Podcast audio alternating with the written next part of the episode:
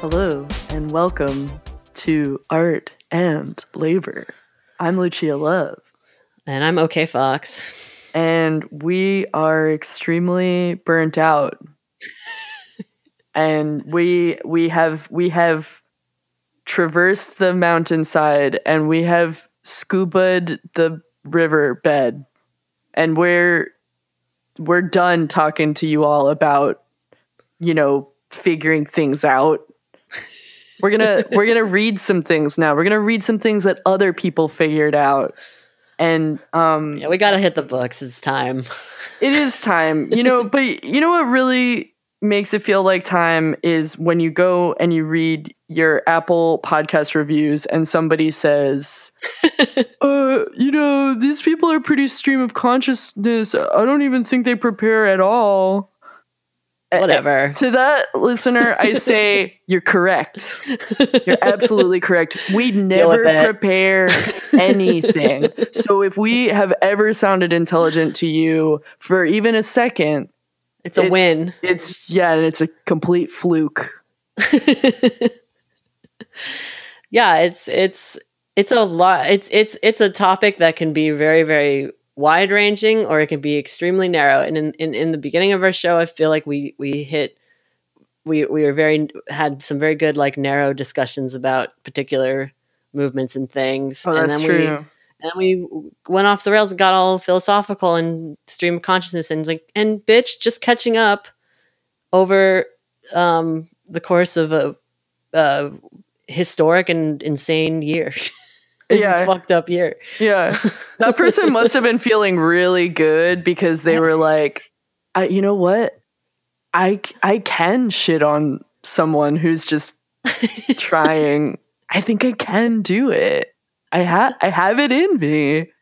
i bet I'm they're in another fucking country i bet they're like european or some shit and they're like Oh yeah, they don't- they're not even dealing with a pandemic. They're just like, "Hi, I'm in New Zealand. What's your problem?" yeah uh, we're I fine. thought- I'm I'm trying to get free art education up here, and uh, just going to my good old podcast feed. yeah. I figured they were I just imagined they were a white man. Probably. I was like, hmm, this sounds like a white man kind of thing to do, just to be like, like the other the other negative review we got. I also feel like is from a white man who's Well, like, he called us Valley Girls. yeah, which is not correct. I would say Valley theys. Valley Vase is a lot more correct. Yeah, so it's like these people, they're just drive by and they don't understand anything. You know, we're philosophers. That's why we stream. Yeah, dude. The podcasters are the new philosophers. we're, we're, you know, it's just the way it is. It's- a stream of consciousness medium. It it happens this way, and like, if you want the highly produced, polished crap, then go to goddamn Spotify and and take in all the evil shit that they're up to. Hell yeah. Hell you know, yeah. deal with that. Deal with the the people who have the, you know, thousands of dollars of budget to be able to produce shit for the fucking New York Times or whatever. Dude, seriously, go listen to a podcast who has a host where their job is to podcast.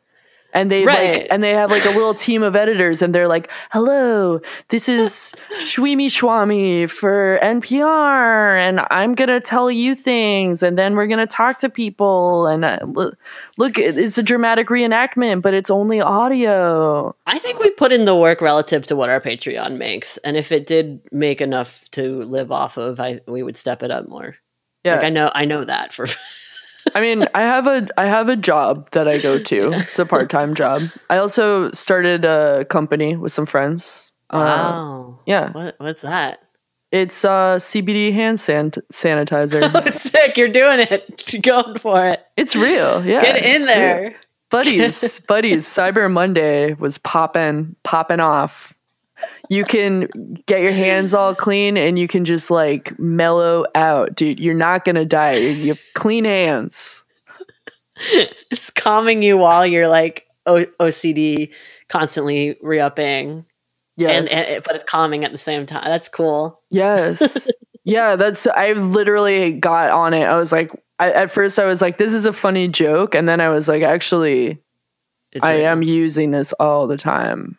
Let's let's do a brand collab. Let's do an art and labor branded uh, line. Oh, yeah. Uh, yeah. And the, it's Brooklyn Blooms. You can find them on Instagram at Brooklyn Blooms number four, letter U. Perfect. And uh, yeah, you can go there. You can look. It's real. I'm not even joking. It's, I'm- it's Fucking thrilled because you like said it like last week to me as a joke, and I was like, I that's would make a lot of money. It's true. yeah, yeah. It's it's actually a thing. And um, yeah. So I got a job. I got a got this started started a company with some friends. shit going out. This is for friends and pals and us to catch up, and everyone else can deal with it. This is like, even from the beginning of doing this show, it's like this is shit that you and I like to read in our spare time, like to think about in our spare time. hmm And we started the show after having like insane bar conversations. Yeah. so it's yeah. like, so especially it's supposed we, to be drunken. so we can't have our bar conversation shit anymore. So it's like bled into the podcast now. It's like now it's like you know, we we can't like see each other in person very often. Like like once in a while we can meet outside, but it's like our our lives how it used to be is like so fundamentally different. So the show's format switches around a lot. it's just the way it is. But you know, at the end of the day, I feel like we've always stayed true to the purpose of educating ourselves and the masses and turning them all into revolutionaries. yeah i mean it's i think we're good and i think everybody's wanting to have similar conversations like this and i think it's just like somebody who's maybe seeing the title art and labor and was really wanting like a big you know researched podcast deep dive it's like yeah we have a, we have some of those you just gotta like look in the fucking Yeah, look, you just have to be a real head to find out when we turn on the brains. Otherwise, just get in the car. We're Chill going the to fuck out Yeah, we're we're going to say things. I don't know. Maybe they'll be good. Uh, this today though we're going back. We're we're battening down the hatches for everyone who's listened this far. Thank you. We're we're getting serious again. We're gonna be bringing in more readings. Uh, we're gonna we're gonna do it today. so what are we reading today today um i'm super excited because selva journal um just put out their second collect their number two collection of essays and uh for anybody who has been listening we read um something from their first issue um that was about the support support surface painters um, who were all hanging out in, in France and um, reading Althusser, and they were having feuds um, between like the city faction and the rural faction, and like what art was supposed to do, and painters and all that jazz, and you know it was it was wow good. sounds familiar Yeah, yeah. It's it's almost like it's all happening again all the time. And this one I think will evoke a similar feeling. Um this this essay is called This is the future liberals want. The crisis of democracy and the Salon des Indépendants in interwar France Um, by Emily and Yvonne Luce. Um, yeah, should we just dive right in? Do you guys want? Do you want to hear? I think we should dive right in because it will take us a while. All right, yeah, everybody in for it. Go to the bathroom now. You can go to the bathroom while you're listening. We won't know. We can't that's hear you. true. That's Only you can true. hear us. Oh, that's so kinky. okay. With that in On that mind, let's go on a magical journey through history. Introduction. In 1906, the painter Henri Rousseau's submission to the annual Salon des Indépendants was an homage to the institution itself. In his painting entitled Liberty, inviting the artist to take part in the 22nd exhibition of the Independence, an allegory of liberty hovers over the Grand Palais, the annual site of the art exhibition, beckoning an orderly queue of male and female artists through its gates. Indistinguishable in their modern black dress, each artist clutches a single canvas, a visual echo of the Republican slogan, One Person, One Vote. While at the bottom of the painting, the lion, an emblem of universal suffrage, holds a decree that lists some of the past exhibitors to the independence as the new anti academic establishment in French art. The Valtons, Signacs, Carrières, Willettes, Luces, Seurats, Ortizes, Pissarros, Jardins, Henri Rousseau's, etc., etc., are your emulators. Above the tree line, the flag of the French Third Republic and the flag of the Salon des Indépendants join those of older nations to represent the multinational exhibition- exhibitioners. The Salon des Indépendants, its slogan, neither jury nor prizes, holds an important place in the history of modernism. As one of the first artistic salons to admit entrance to any artist, regardless of their skill, nationality, or gender, it would provide an institutional context for some of the most important avant garde gambits of the 19th and 20th centuries. Though Rousseau's painting was intended as an ode to the salon that had helped the customs agent launch a career as a painter, the work's symbolism drew directly from a trove of Republican imagery that celebrated equality, universal suffrage, and the opening of the territory to citizens of other nationalities. As the painter recognized, the open salon or salon libre was a con- quintessentially Republican institution whose genesis could be traced to the formative years of the French Revolution a century earlier.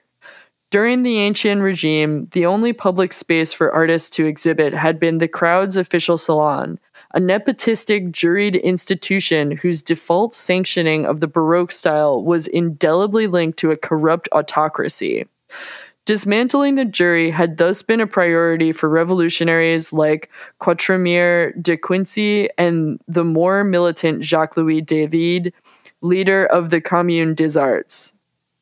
During the Constitu- Constitutions Nationale, these Jacobins called for a salon libre open to all underscoring the theoretical links between political and artistic representation and between political and artistic speech, they had put forth a set of principles that would later prove to be defining features of artistic modernity. The equality of rights, that is the base of the Constitution, has permitted all citizens to expose their thought.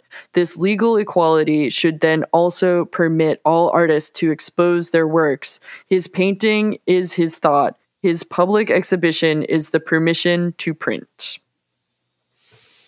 Um, okay, so a free salon also meant freedom from partisan judgment of the state, an aesthetic independence that Quatremère had um, had argued would always uh, reap the greatest artistic fruits for the nation.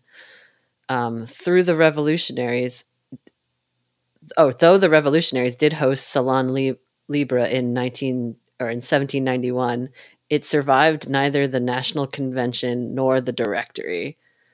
Um, the French would have to wait until the return of republicanism with the Third Republic of Jules Ferry and Leon Gambetta um, for the liberalization of art, artistic representation to finally take effect. Um, part partisans of a free press, male universal suffrage, and private enterprise, the administrators of the Third Republic established an artistic policy of eclecticism and strategic non intervention um, in the arts. In early 1881, the state would thus renounce its stewardship of an official salon. Uh, extracting itself from political controversies uh, indelibly linked to ancient regime to the ancient regime. Um, in line with the policies of capitalist liberalism, the qualities believed to be crucial to the cultivation of national talent under the Third Republic were independence and individualism, including a fragmented art market. Um, should I do one more? Yeah, yeah. Yours was long. The advent of the aut- autonomous Salon des Indépendants, uh, run entirely by artists, neatly coincided with this Republican position, despite the rebellious characterization that its chroniclers had assigned it have assigned it, state and municipal officers immediately recognized its value, marking the institutionalization of values wished for in the crucible of early republicanism. Its representational structure also concretized the state values of the Third Republic, rehearsing the principle of male universal suffrage established in 1870 with the Loi Wallon, uh, while also serving a uh, polit- politic culturel, politique culturelle. I'm trying. Uh, no, you're doing good. 1880. Um, of broader art- artistic access, um, access and education for the public. By the 1920s, the independence would be granted uh, official state recognition as a public utility. Whoa! Yeah, what? Talk go. about it. Let's We're go. in. yeah, let's see how people deal with that. Um, Rousseau's painting of the Independence thus celebrated not only the institution itself, but the fictional achievement of Republican cultural democratization, first proposed in the Jacobin re envisioning of French society during the Revolution of 1789. The painting optimistically symbolized the closing of one political chapter, marked by autocracy and hierarchies, and the advent of a new one Chronicles of the Independence, most of them quasi hagiographic and produced by the still extant Salon to coincide with landmark anniversaries, emphasize this utopian imaginary. Unfurling like political allegories, these histories begin with an obligatory denunciation of the official state salon and its totalitarianism over a people of artists. They chart the rise of independent art and the autonomous exhibition practices of Gustave Courbet, Edouard Manet, and the Impressionists. Uh, celebrate the opening of the Independence by a motley group of artists, including the anarchist Paul Signac, and uh, 1885 and cite the groundbreaking but institutionally ignored artists and movements that debuted there.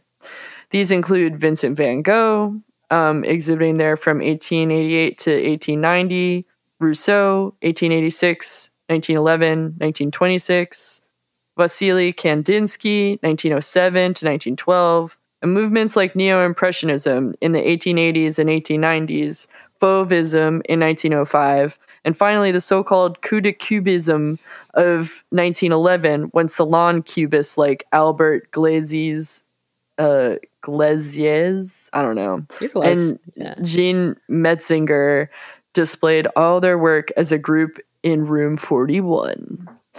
In each of these cases, the salon permitted an artistic tendency that a jury might not have accepted, providing an institutional crucible for new movements to emerge in France. Hmm. Um, with the advent of the independence, it would appear that a pro- protracted, century long debate over political and aesthetic representation dovetailed into a happy conclusion, an achievement that Rousseau's own improbable success might have marked as a fait accompli. However, parallel to this achievement also came its challenge um, in the form of increasingly vocal and unquestionably powerful far right movement, resentful about the revolution's legacy and cynical about how the principles of the Enlightenment had been put into practice. In the first decades of the 20th century, this symbolic salon would become a regular site of constantation and mockery in far right journals and newspapers, opposed to republicanism and the independent art it encouraged. As the neo Catholic painter Maurice Denis, a sympathizer with militant uh, Action Francais, uh, would complain in one of the earliest examples of such a challenge, the independence systematized and held up as a precise reflection of the anarchist tendencies and lassitude and incoherence of our art. Oof. That's that, that sounds good. yeah, right. God. I mean, let's just leave it to fascists though to like say that there needs to be a through line in art. like it doesn't all look the same. I'm fucking angry. you know, I know. You're not allowed to do it either. That's yeah. fascism. You're like I'm oh. not I'm not allowed to think of, about beauty and art in a different way, and so nobody else should be. yeah, beautiful. it's it's this is um yeah this is interesting. I, I I have I have some thoughts, but uh, maybe we'll talk at the very end and have a little set. We'll just finish the reading. What do you think? Yeah, let's power through. Okay. All right.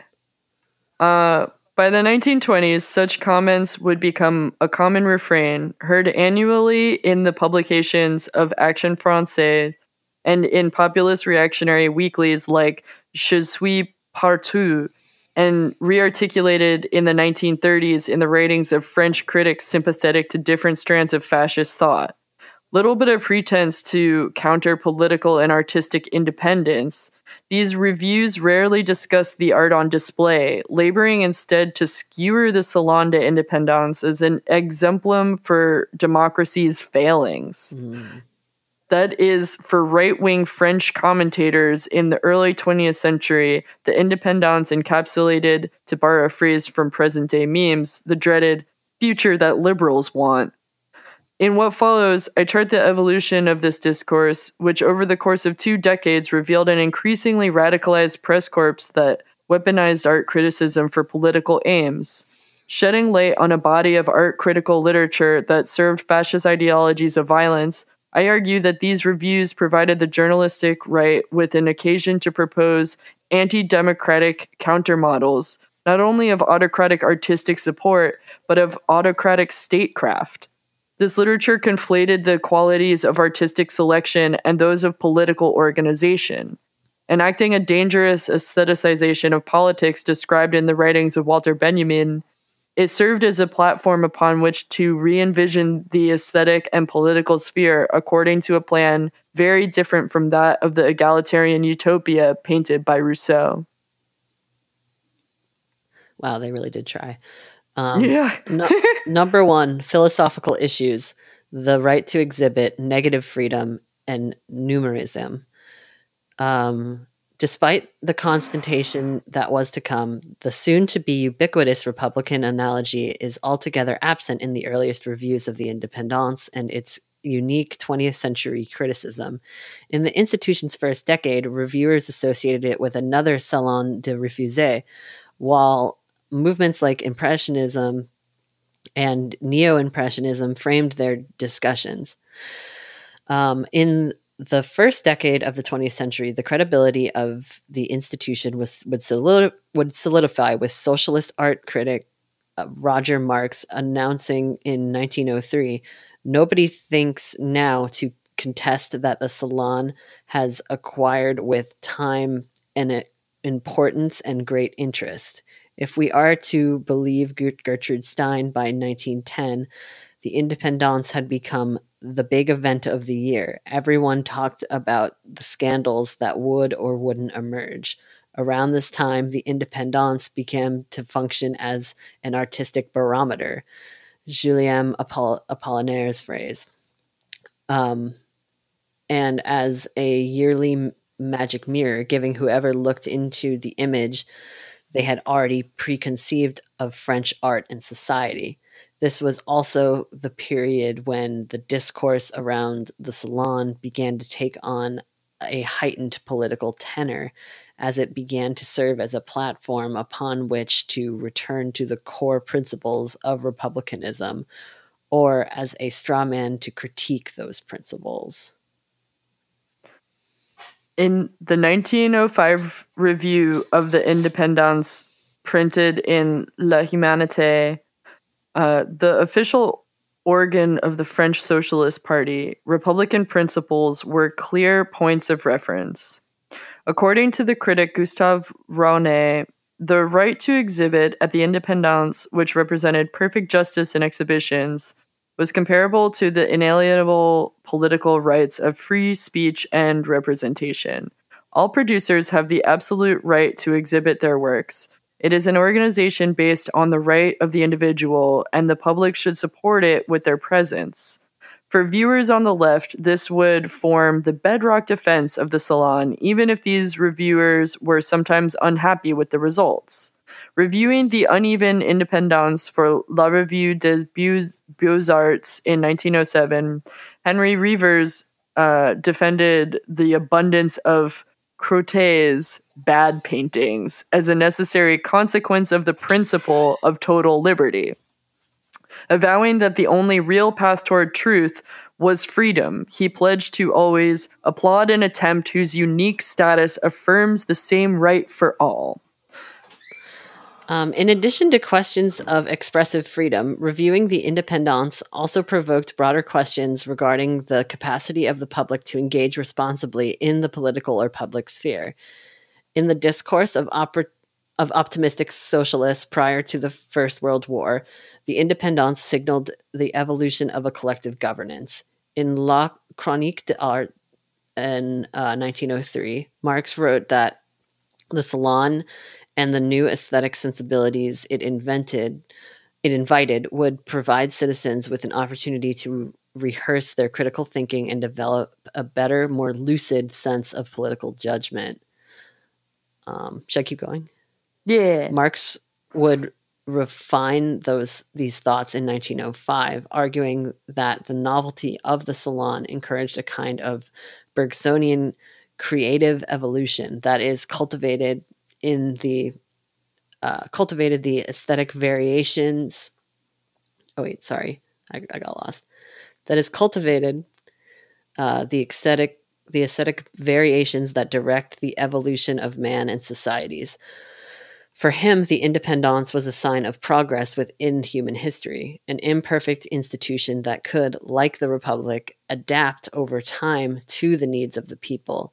Is the independence not truly the salon for our nation of artists, of our Republic free of the burden of outdated prejudices, one that lends to the communion of the creator and the spectator, where each and all can work, show, judge in his own way without control or hindrance in the plenitude of sincere faith in free of judgment. Dismissing the question of whether those showing were capable artists, um, Marx prioritized creativity above all, writing that the question of means was less important than the question of the gift of invention and of originality. Uh, predisposed as they were to detest anything associated with the legacy of the revolution, for critics on the far right, the independence epitomized misguided democratic ideology. Since the Dreyfus affair, the neo Catholic integral nationalist Charles Maurras, poet and editor of the reactionary Action Francaise, had been mounting a rigorous and sincere press campaign to dismantle the Third Republic and reinstate the Bourbon dynasty. Deploying the positivist theories of mass psychology proposed by Frederick Le Play, Auguste Comte, Gustave Le Bon, and Gabriel Tarde, Maurras had for years insisted that an individual decision making uh, decision making process was superior to democratic deliberations, which led to random and irrational results. This argument was put forth in a 1905 issue of Action Francaise that excerpted some of the proceedings of the Jacobin Société Populaire et Républicaine uh, Des Arts and included a set of cynical annotations by the conservative art historian Henry Lapauze, who, in his full length book transcribing these proceedings, had accused the revolutionaries of being absolutely ignorant of psychological laws. Fucking, who isn't ignorant of those? Though they don't exist.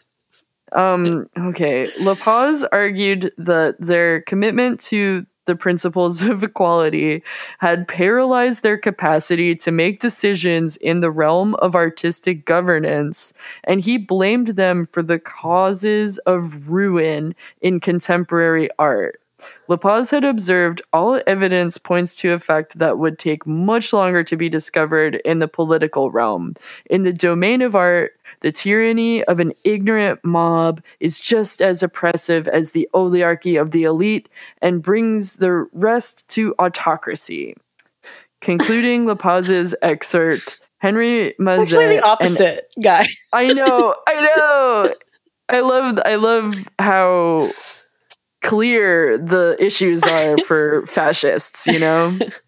I was like, gotta make your brain bad if you let people do things, because then they own you well, somehow. Well, if if uh, if other people are allowed to to think independently, um, how is all, all of you know my weird deals tied up in the Catholic Church going to be affected?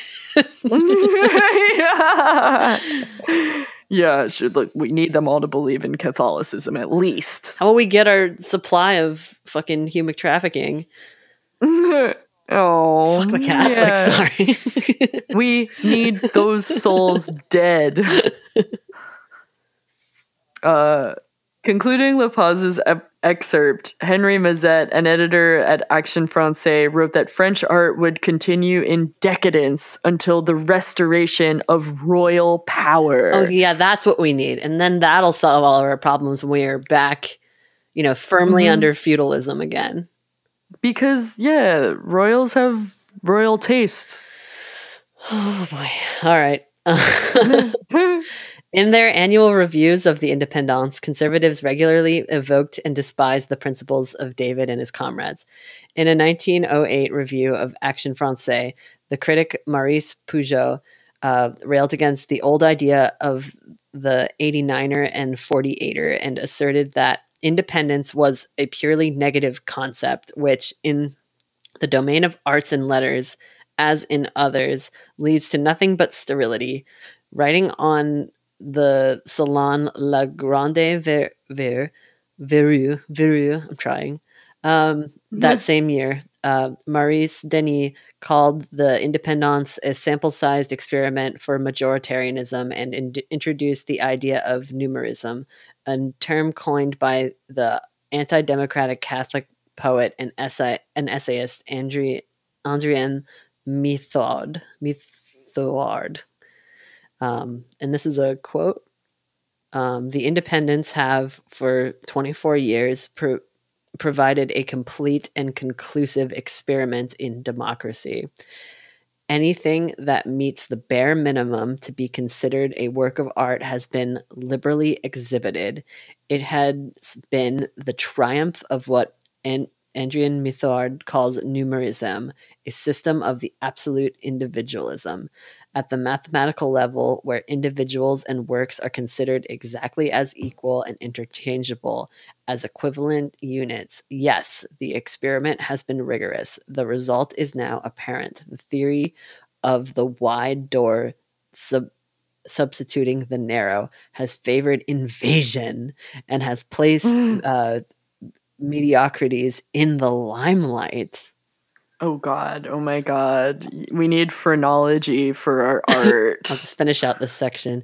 In Yeah. 1934, Maurras's young uh, follower Philippe uh, Besnard, the son of conservative painter Paul Albert Besnard, um, would expand on these assumptions in his book La politique et les arts, um, repeating the Maurrassian argument that the democratic modes of judgment were con- conducive neither to politics nor art, By definition, he stated bluntly, universal suffrage is detrimental to the arts, which should not be upheld to the incompetent and fanatical masses for judgment. Ooh la la. Okay, section number two Exhibition as Republic, the Cosmopolitan Salon. If universal suffrage had made the people into an assembly of kings, as the socialist orator Jean Jaurès claimed, it is just as true that the independence had made the people into an assembly of artists, for better or worse. Another important defense of the Salon Libre was that it would prevent future embarrassing incidents of neglected geniuses later being upheld as national treasures. As one supporter of the Salon reasoned in 1921, it is better to accept 100 bad canvases than to reject one of genius. However, no limits on who was an artist meant that the salon would continue to grow in size each year, stretching to accommodate a theoretically boundless number of artworks. In 1910, the Independence that Apollinaire reviewed had 5,321 works submitted by 1,182 artists, resulting in a lengthy report that L'Intransigeant had to stretch out over three days. The last one entitled, We Continue Our Walk Along Kilometers of Painting. That, that really does rock. Just show it all, guys. You can do it. It's okay. Wait, just figure it out. show it all. Yeah, just put it. Everyone, just put it. oh my god. Do you want to do oh, the next one? I got I got Oh, caught up yeah, in the good. image. yeah. Uh, within a decade of Rousseau submitting his Ode to the Independence, the initial appeal um, of the Salon Libre would seed uh, constant complaints about overcrowded walls and a surplus of middling artists. In 1919, a critic from Art uh, et les Artistes uh, wrote that exhibition visitors were overwhelmed by the multitude of works and walked by them too quickly to really distinguish what merits attention. Though the salon's organizing committee reduced the number of s- submissions per artist from five to three in 1921 and then again to two in 1923, the number of exhibitors increased throughout the 1920s, fed by more would be artists and buoyant international market for modernism that was made in France. But judging by the jokes in the journals of the period, an increasing number of these new exhibitors were so called painters de dimanche or Sunday painters. Nevertheless, loyal to their principles, the organizing committee of the Salon des Indépendants would not deviate from its open pos- policy, with Signac, the group's president, announcing bluntly, We are not concerned with whether or not good or bad painting is exhibited with us. We only want to be administrators. Hell yeah. It's not my problem. I love it's a painting, isn't it? Just look at it. You guys figure it out. Yeah. Good, bad, what? You want me to decide? I'm not gonna do Who do you think I you. am? I'll just I'll just put them up. yeah. Uh, soon the Republic of Painters, conjured by Rousseau, had been replaced with the image of a pluralistic amalgamation of individual individualities. In 1925, the tabloid La Vie Parisienne printed Armand Valier's satire captioned Everyone at the Independence, a salon where all can find the painting that suits them.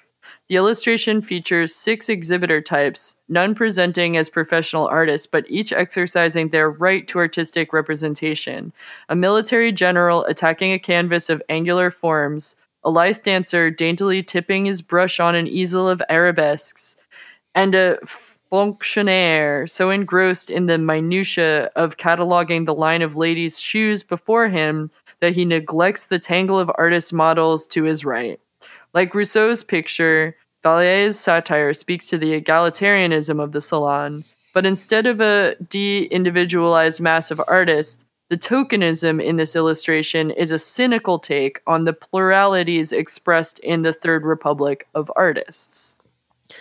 As art historians have established, from the late 19th century onward, the Parisian art world had occupied itself in the, in debates regarding the role of tradition and the place of cosmopolitan diversity in the fine arts. Debates exacerbated by the association of modernist tendencies with the foreign with foreign influence.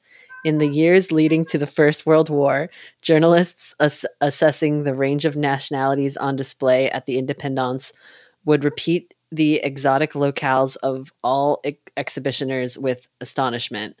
This reporting was occasionally tinged with condensation, uh, such as when Georges de in um, 1912 complained that the the foreigners had too quickly assimilated the most recent artistic theorems, offering a surplus of anarchy in exchange. Oh my god.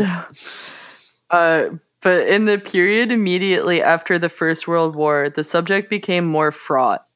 Not only had wartime nationalism inspired a vision of a strong and national French art, but the presence of immigrants in France had doubled, a shift reflected directly in the Salon des Indépendants.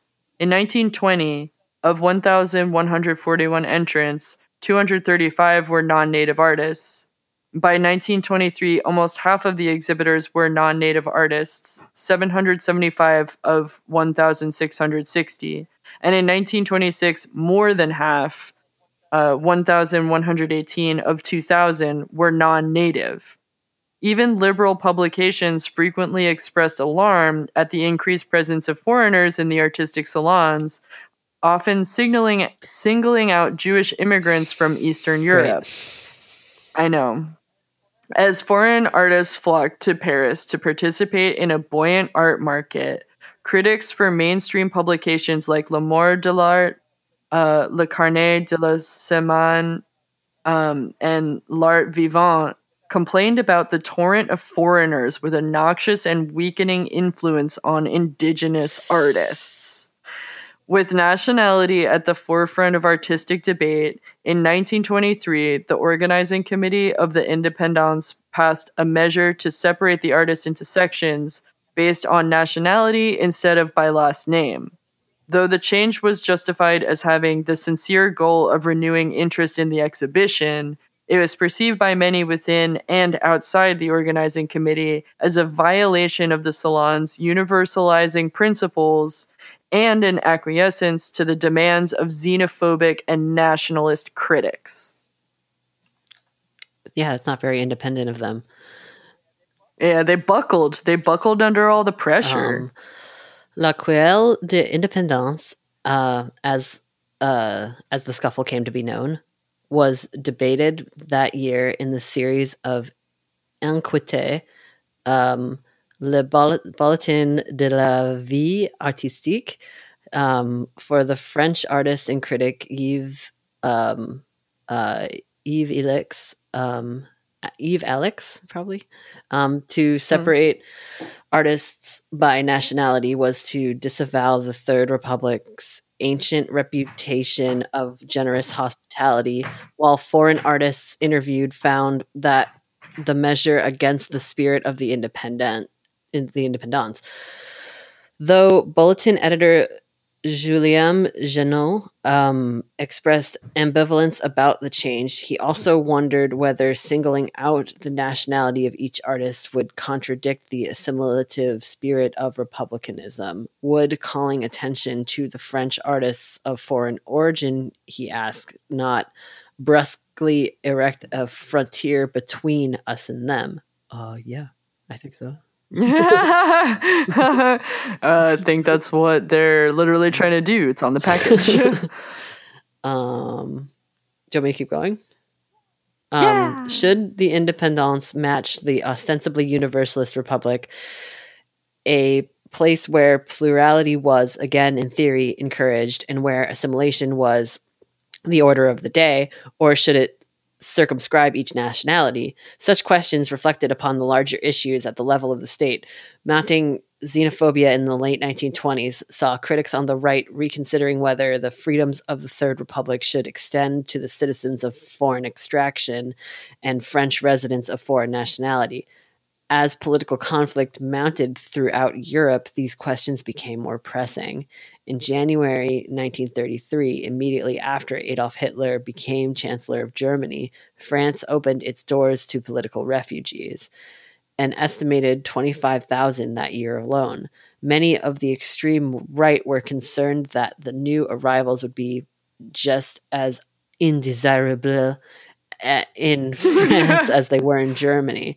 In May of that year, Prime Minister uh, Edouard Daladier uh, warned that France's generosity could could be exploited, comparing the arrival of Hitler's outcasts to the admittance of a Trojan horse of spies and subversives. Jews. Oy, oy vey. Trojan Jews, God. you guys. Everyone's going crazy and they're putting paintings in the salon. Uh, all right. Oh. Thus, by the time that anti Semitic critic Lucien Rebatet reviewed the Salon de Automne in 1934, a xenophobic discourse to describe new immigrants was already well established in the press describing the open door policy of the Salon des Indépendants as a flea market invaded by Jewish vermin and three franc lithographs, like the dishonest fabric market at the Porte Montmartre. He applauded in contrast the hygienic policies recently adopted by the Salon d'Automne to restrict the number of entrants. Incorrectly citing artists Jean Hanot, Max Band, and Charles Walch, none of them recent immigrants. Rebatet uh, wrote that they represented once more too many examples of this Jewish gangrene that decomposes form and color in sweat and syrup. he reported with relief that at the Salon d'Automne um, in all the exhibition rooms, in any case, foreigners have ceded the terrain. It is without a doubt one of the causes of unity and simplicity in the salon. Mm. Mixing metaphors for the body, artistic, and political representation, Rebatet found in the Independence an occasion to critique a republic with liberal immigration policies. Oh my god. Um, I know. It gets so deep and it started out so chill. This is just always how it happens. Right. This is what I'm saying. It, you can start, you can try, and then it goes one way and it goes the other way. Everybody's pushing on something, and then Nazis come out. Hitler goes to power. Shit goes fucking crazy. What are you gonna do? It's history, baby. But all the signs were here. Oh my god. Mm-hmm. Yeah, it all lines up. Jesus yeah. Let's see how they pull it okay, through. So number three, revisiting independence at and the Republic's laissez-faire approach to the arts. Um, the independence provoked inquiry on how best to organize the arts, and given the mediocre showing at the independent independence in the 1920s, uh, critics used the exhibition as a platform to reconsider the entire idea of artistic independence, asking whether the state should reestablish a stronger position in the guidance and encouragement of artists. In the first decades of the independence, grouping works by tendency had been uh, an important curatorial strategy, helping to publicize avant garde groups such as the Cubists had done in 1911. But starting in 1920s, um, the elected committee of the Société des Artistes Indépendants uh, would stymie this strategy, alienating the avant garde by passing a resolution to disallow the artists or their dealers any hand in the placement of the works submitted. So they, they it's so yeah. it's done. As President Signac was conscious um, conscious that these efforts had displeased artists and their dealers. Sure enough, his stubborn resistance to hierarchy drove away ex- exhibitors luck- lucky enough to have galleries as alternatives. In 1923, Jacques Lipchitz, Lipchitz Francis Picabia, and Osip Zadkine Kine um, stopped submitting their works. Thereafter, um, the only avant garde artists still participating on a yearly basis were Max Ernst, um, Gino uh, Severini and Metzinger. Um, with the avant garde abandoning the salons, the Independence began to lose its raison d'etre as a clearinghouse for talent. Mm.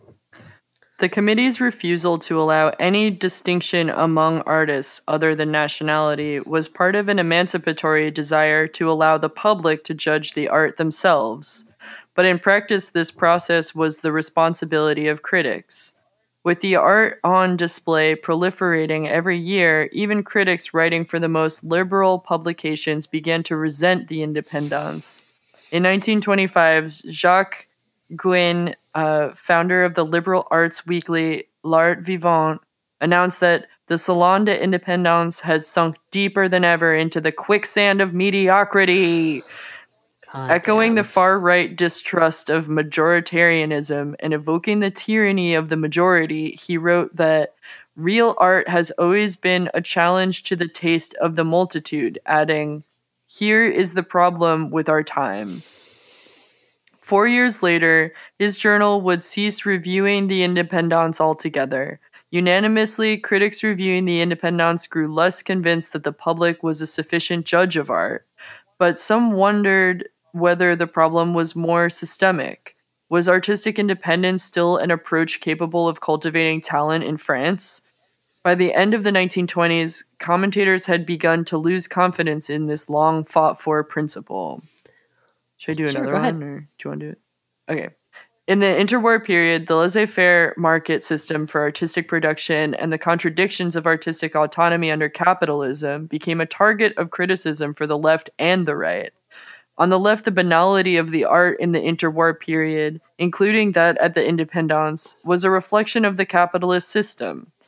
In his 1927 review of the Independence in La Humanité, um, since 1920, the official organ of the Parti Communiste Français, or PCF, uh, Jacques Memmi suggested that the banality of the independence was more likely the fault of the decrepitude of art in Yes. bourgeois Let's society go. Let's go. yes, than the fault of the institution. The question of the artwork's status within a flawed capitalist society was given more consideration in the monthly Marxist Leninist review, Commune, uh, another organ for the PCF, edited by the activist Paul Vaillant Couturier. For the writers of Commune, the contemporary dealer critic salon system was considered a reflection of a division of labor that had crushed the talents of the masses at the expense of a specialized few Yes. obligated to limit themselves to the kind of work demanded by bourgeois Oh my god. Yes. As soon as the dealers were introduced, I was like, it's fucked. right? But and then on the other hand, the communists are in now. What's, What's going to happen? Let's find out. Um, when the right offered a critique of the artist's dependence on the market, these comments drew on the discourse of anti capitalist, anti Semitism, and stereotypes about Jewish art dealers as immoral merchants of the temple. Oh, classic. Need those three arrows, people. Since Mm. 1919, the reactionary critic Camille Mauclair had complained that the independent artists of the day was independent only in name and in reality knelt in service to the mercantile forces of the art world. He would satirize these art dealers in uh, 1929 as the Jewish fictional cabal of Levi Tripp, uh, Joulant, Ars, Arsenio, Arsenio uh, Bok, Rosenwin, Essene. Like uh, Philip Besnard and other neo royalists with whom he often sided, Mauclair mourned the loss of the aristocratic mancien or patron of the an- ancien regime, um, arguing that the fine arts had flourished under historical monarchies. This guy's a monarchist. He's not a communist. Sorry. and yeah, no, he's a bad he's a bad one. um, and that the ancestral uh, connoisseurship of the Monsieur permitted enlightened choices. Anti democratic critics would often mobilize this as proof of the superiority of political autocracy. Come on. Yeah. Yeah. Well, that's what the right has to offer. Um, go ahead. Um. All right. Yeah. Do you want to do I that? guess we're doing two now. Yeah. grumblings about the mixed system of independence uh, that had dominated the Parisian art market in the 1920s um, began to grow louder as the French uh, economy started to feel the effects of the American stock market crash of 1929. The market for modern art softened, with one third of the commercial galleries in Paris closing. While stories of artists subsisting on weeds on weeds in the suburbs were rampant in uh, in the art press, some artists turned. This is so sorry. This is just so modern day. Um, I know, right? That's what it's like. Oh my god, it has it all. We're rampant in the art press. Some artists turned to self reliance and collective action. Uh, in March of 1933, a group of artists organized a month long exhibition called Collaboration that redistributed 50% of all profits from any works sold to those who had not sold works in the show. Sounds a little bit like the show Chio was in. yeah, isn't it weird? We're doing the same shit. Uh, yeah, you go ahead. Oh yeah, okay. Um still the list of exhibitors appealing to municipal and state coffers for welfare was interminable, and in March 1932, the Conseil Municipal of Paris allotted 40 million francs to artists and artisans affected by the economic crisis. Oh my god. Yeah, what's up? However, most of these funds went toward improving municipal buildings, Well. leaving only 5,000 francs for fine art purchases. In 1932, a group of 55 artists representing several syndicalist groups petitioned the National Chamber of Deputies to lay claim to mutual funds that decrees from 1905 had offered to unsalaried independent manual laborers. The law was considered, but a change in the ministry, budget negotiations, and lack of feasibility eventually cut the proposition short. Over the course of the discussions, Anatole de Monzie, Minister of Education and Fine Art in 1933, spoke reassuringly that all would be done to help independent art workers. But rather than provide alms, de Monzie renewed the state's commitment to be a purchaser and collector of modern art, making the beginning of a two pronged approach to support contemporary artists by actively purchasing more from salons and initiating, initiating ambitious public works commissions for the 1937 Exposition Universelle. Uh, despite this mobilization, the fallout from the financial crisis had demonstrated the fragility of a market driven independent framework for supporting the arts. Whoopsie. Yeah, Funny how that happens. yeah it's, uh, in- history is an interesting one. Uh, leaving both sides of the political spectrum unsatisfied. By the middle of the 1930s, proposals for more drastic reforms inspired by political developments abroad were articulated with more and more precision. While calls by reactionaries like Mauclair to regulate the art market had fallen on deaf ears, in the aftermath of an attempted coup by far right paramilitary leagues in February 1934, the possibility of overturning the Republican administration now seemed to those on the right more tangible. Okay.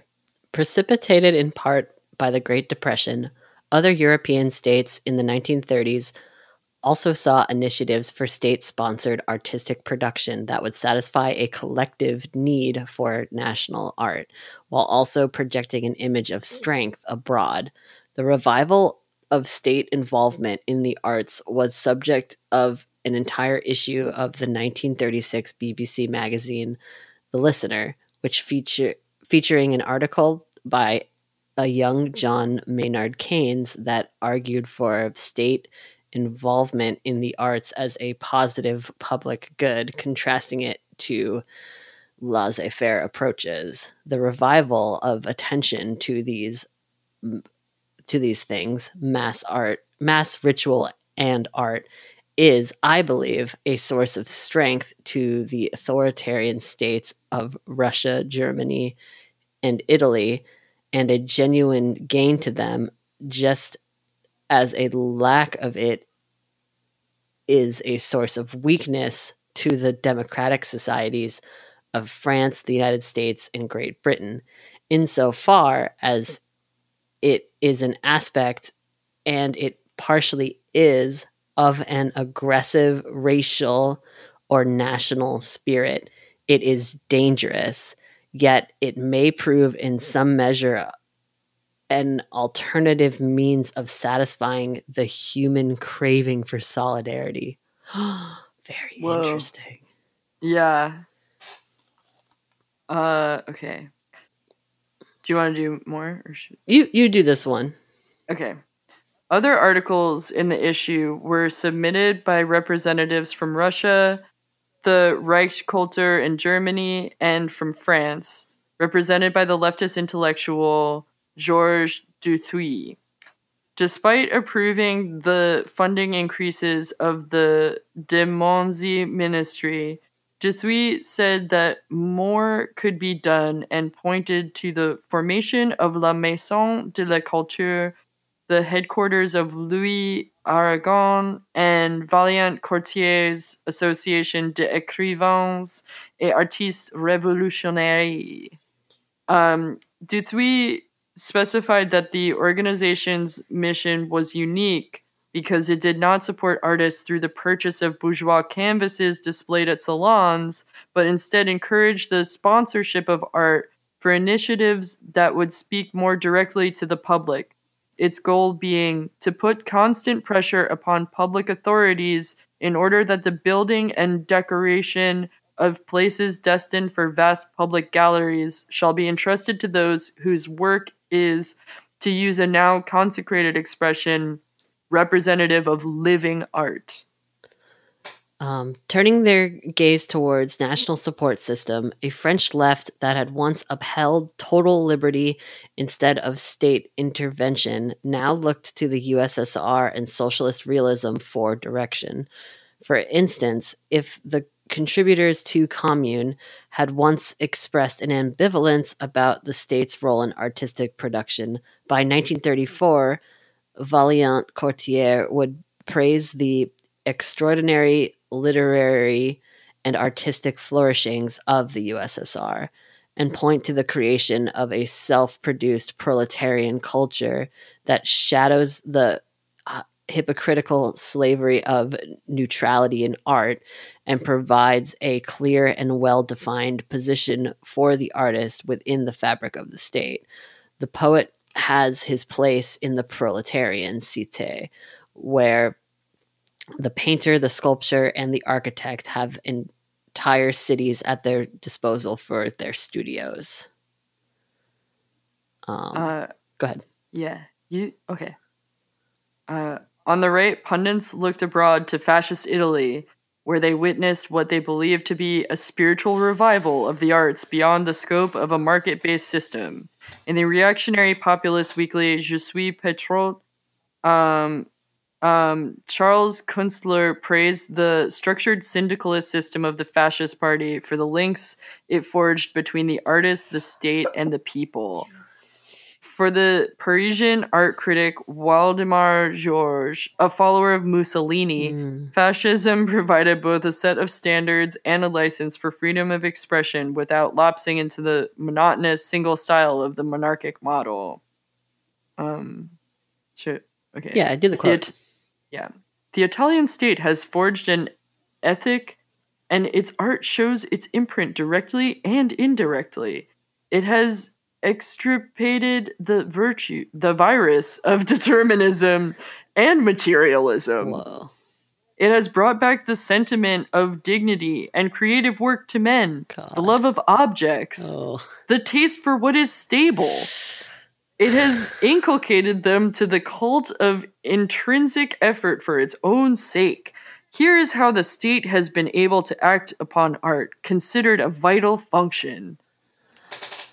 Oh man, this is very this is very like right right wing and left wing interpretations of like um both positions of art as as independent or art for the, uh, uh, under the state.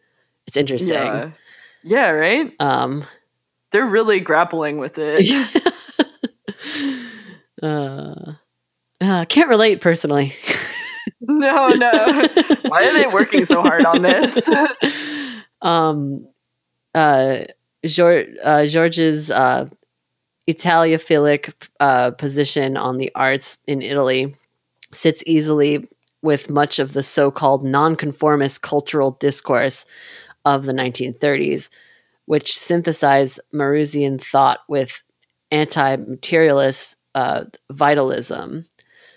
Um, another opponent of art artistic independence was the Thierry Mal, Maulnier, an Anician Mal, Malthusarian who sought to reinvigorate a stagnant democratic culture of individual liberties uh, through an aristocratic and virile humanism. The so quote the present day state of our arts confirms for us the lesson of sociology, of politics, of our everyday experience. Democracy and capitalism are two malignant sides of the same political and economic coin. The dictatorship of these two false elites, neither with any taste, without any responsibility, without any art, under this hideous democracy, radical or liberal, the reign of the merchant and the politician will enable the triumph of a vulgarity that was non existent two centuries ago, and that will only rid ourselves of with great difficulty. Reviewing the last independence before the war uh, in the deeply conservative establishment journal Beaux Arts, uh, George launched one final attack on the independence as if he were kissing it off forever. The Salon de Signac, he, he wrote, epitomizes the crisis of contemporary art. He then offered up a position that few would disagree with. Mediocrity cannot be the price of liberty. Oh my god, drama. Hmm. Conclusion A purgatory for success. Uh, the idea of a salon libre and the associated debates it provoked on the concept of artistic autonomy and independence had, from the time of the French Revolution, provided an occasion to reimagine the artistic and the political sphere and a platform through which to explore the tensions and incongruences that unite and divide the political and aesthetic realms. Sadly, in a period of cultural anxiety marked by fear, xenophobia, nationalist sentiment, and ultimately the threat of war, the ideals embodied in the Independence appeared as quaint and naive as Rousseau's painting. Regardless of its incontrovertible place in art history as a site for the emergence of modernism, in the last two decades of the Third Republic, the Independence had lost its value for all but the most devoted critics. These were the writers at L'Humanité who, out of principle, consistently defended the institution until the start of the war, despite noting that it remained one of the most stunning in its repetitions and puerilities, the most tiresome in its abundance. and despite conceding to the extreme respite of revelatory submissions, in 1937, L'Humanité's Georges Besson insisted upon the principle of the institution, arguing that it was the only salon that is not useless. Yeah. He urged patience to his readers, writing that if any modern masters were to emerge, it would be within its walls. If these masters must emerge, it will be nowhere else but at the Independence, the bedrock of originality. The Salon of Signac remains and will long remain the only purgatory for success. yeah, that was that was really that was that was a good thing to read right now. Um it, yeah, it it really had it all.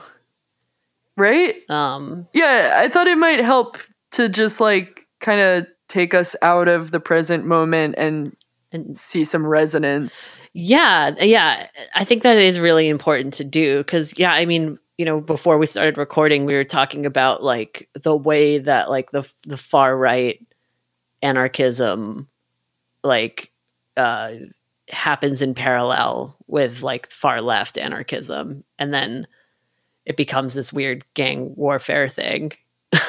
yeah, it, yeah, and and then it's it's like um, I think you know because the tensions expressed here in the piece kind of resemble the way that people are discussing the current moment. Like, Mhm. is I mean, are we in a war, or is the war coming, or is it just over there? What's are we? Are we going crazy? Eh, You know, you know, it might be the we have too many people from outside of America coming Oh, in. yeah. I don't know. Are we in a, a global system where like at, we're all like you know inextricably linked together and um, like all need to like work in tandem or can we just like keep pre- pretending that um we we can be completely like uh closed off and just reinforce our national identity over and over and over again Hey, it's almost like you know we should just let everybody put a painting. yeah i think that's the easiest way to do it is to just let anyone put a painting in. Yeah, it's almost like you can just let it happen and then it does itself if you just let it. it's But I don't know. I mean, damn. Those kilometers of, of paintings, they were ruining the world then, and they're ruining the world now. And we've got to find a way to control them.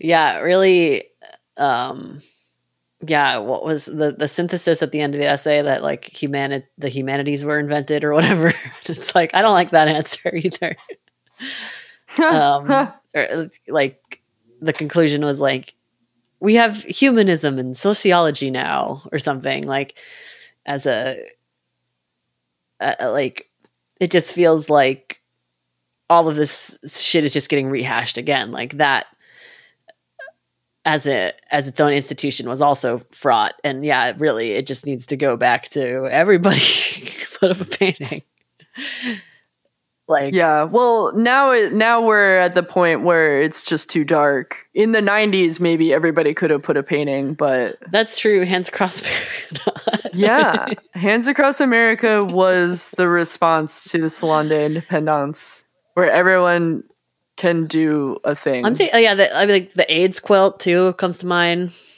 everybody oh yeah, um sew a piece everybody do this collective thing like, yeah the, the having the, that one show the collaboration show that they mentioned like stuff like that is happening like all the time these like little things. Um but it's like it's it's a different time when like um it feels like uh yeah art was like very inextricable with a um national identity. And it, it's an interesting piece because it slowly un like those national identities get unraveled by you know uh, capitalist displacement. Um, and that's uh, remaking itself all the time. It's it's very um yeah it's a very weird thing to think about in this era of like um like it's either politics are either like hyper local or like yeah this weird like um cold weird cold war going on all yeah. over I don't know. I mean the well the groups that they're talking about and the you know the art world that they're focusing in on is like uh the in you know at this time Paris was considered the, place. Art capital and then World War II happened and a bunch of people fled and then New York became the capital and now we're seeing our own demise uh, as people have been like leaving the city in droves and we're completely like mismanaging how to um, keep this place populated. Right. So now another center will form because we can't just let people put a painting, i.e., live in a house. yeah, that's that's the that's the big thing. Yeah, it's like they're like other other countries are are giving these um, you know economic boosts to artists. Uh, Yeah, 40 million francs, baby. and and that that has just never been some a priority here in the United States at all. So why start now when all of our other shit is also imploding? Yeah. It's almost like we have been running a lot of markets like a laissez faire economy. Shit. Uh, we we really fucked up that one, huh, guys? Uh, better. no, no, no, no. We're still we're doing fine until hindsight tells us otherwise. yeah, but never learn from that hi- hindsight. Um, Well, maybe it'll be different this time. yeah, yeah. You think you think it'll be different? You think they'll learn? Oh, things are so different. I can't even understand history. It's so different. I can't. It's definitely not like now. And later is going to be different too. I don't have any object permanence. Oh, and I, I really enjoyed reading this. Um, I'll, um, when we post the episode, I'll, I'll post the link so people can read all the notes because the notes seem really interesting too. oh, hells yeah. Yeah, there's notes, and then you can look at the French names and yeah, I know I them do better. them. I tried. Yeah. Heck, you could even get real nerdy and you could look up the painters and look, Look at, at the their art. art. Yeah. Yeah. It's a bunch of stuff. Like if you're going and you, you're quarantining so you can hang out with your mom and dad for Christmas or something, you you've got a whole project ahead of you. It's it's true. Um, wow. Uh, the I'm looking at the notes now, and, and one of the salon's founders is Odilon Redon, who's one of my favorite painters. Oh hell yeah. Uh, very cool. Yeah. it's you know, yeah, the big the big eyeball in the sky guy, he was there. he was involved. All your faves. all your faves were All your faves. at the salon. Yeah, the surrealists, the cubists, like come on, those are the cool arts. None of this baroque stuff. That stuff's for kings. yeah yeah it, yeah it is it is it, it- it's so interesting like they were in coming in, in a time like coming out of feudalism and it it feels like we're we're on its head we're going like into feudalism we're like re, re, Yeah. remaking it Yes, techno feudalism. where like all the art that is made is also an app and also a, of a big of part of a lobby for google or whatever Yeah, can you even have an app if it's not in the Salon de Appel? Apple is the new salon. The curated Yeah. the curated app store, the cur the curated um streaming service as the salon, as the new salon. yeah. Damn. They'll kick they'll kick your shit out, which is why we need a free platform. Yes. for everyone to post their crazy shit. This is why we're whatever you got internet. we're the we're a pirate pro pirate pod. Mhm. Pro piracy. Um that's it's the only it's the only yeah, that that I'm glad you I'm glad we got to this point because I wanted to bring it up earlier, but like yeah, the like the space we're in now with um trying to control the internet versus leave the internet alone and those like the different positions people take about that um i feel like was was kind of analogous in certain ways to this Oh, definitely. like the allowing just the free flow of images without any um fil- filtering or um like uh regulation but then people but then of course like then it's like oh well we need like mods we need like some mods to, you know, yeah, we've got to organize this stuff somehow. we need like maybe it could be like where it came from or who That's- made it. I don't know. sticky. it's like, oh, we gotta we gotta get the spam filter. Of course, you need a spam filter. Yeah, duh. then it's like, oh, now now we we need to get the Nazis out of here. Oh well, of course we got to get the Nazis out of here. That's really important. Um, and and before you know it, it's just you sitting in an aim chat by yourself. it's just like it just goes in waves. It just and then the Nazis don't really leave. They just go to their own little discords or their own little like forums and parlors and things like that. Mm, Get mm. it. And then they write op eds. It's true. It's so fucked up. They have their own fucking columns and they shouldn't. There's no way to really get rid of the the the Nazis through um through moderation. Um the the only way is uh, through divine intervention, if you know what I'm saying. yeah. But uh, that's a, a struggle for another day. Yeah. Later. Later for that. It's a, it's it's it's it's difficult. Um, all these conversations, and it's and it's interesting to see in the past. It was also difficult. Yeah. It's almost like it's never been easy. So, with that, go forward into this terrifying world where it's not really clear what direction we're all going in. And later on, people will write about us like just hapless little uh, fireflies blinking in a jar. Hapless little um, valley vase. yeah, we're just a couple of valley days doing our darndest to bring you some content. All right. Well, thanks everyone for tuning in. Support us on Patreon and take care um, out there. Let's have fun. Let's have fun. Lots of fun. Let's have fun. Let's have fun. Let's have fun. Lots of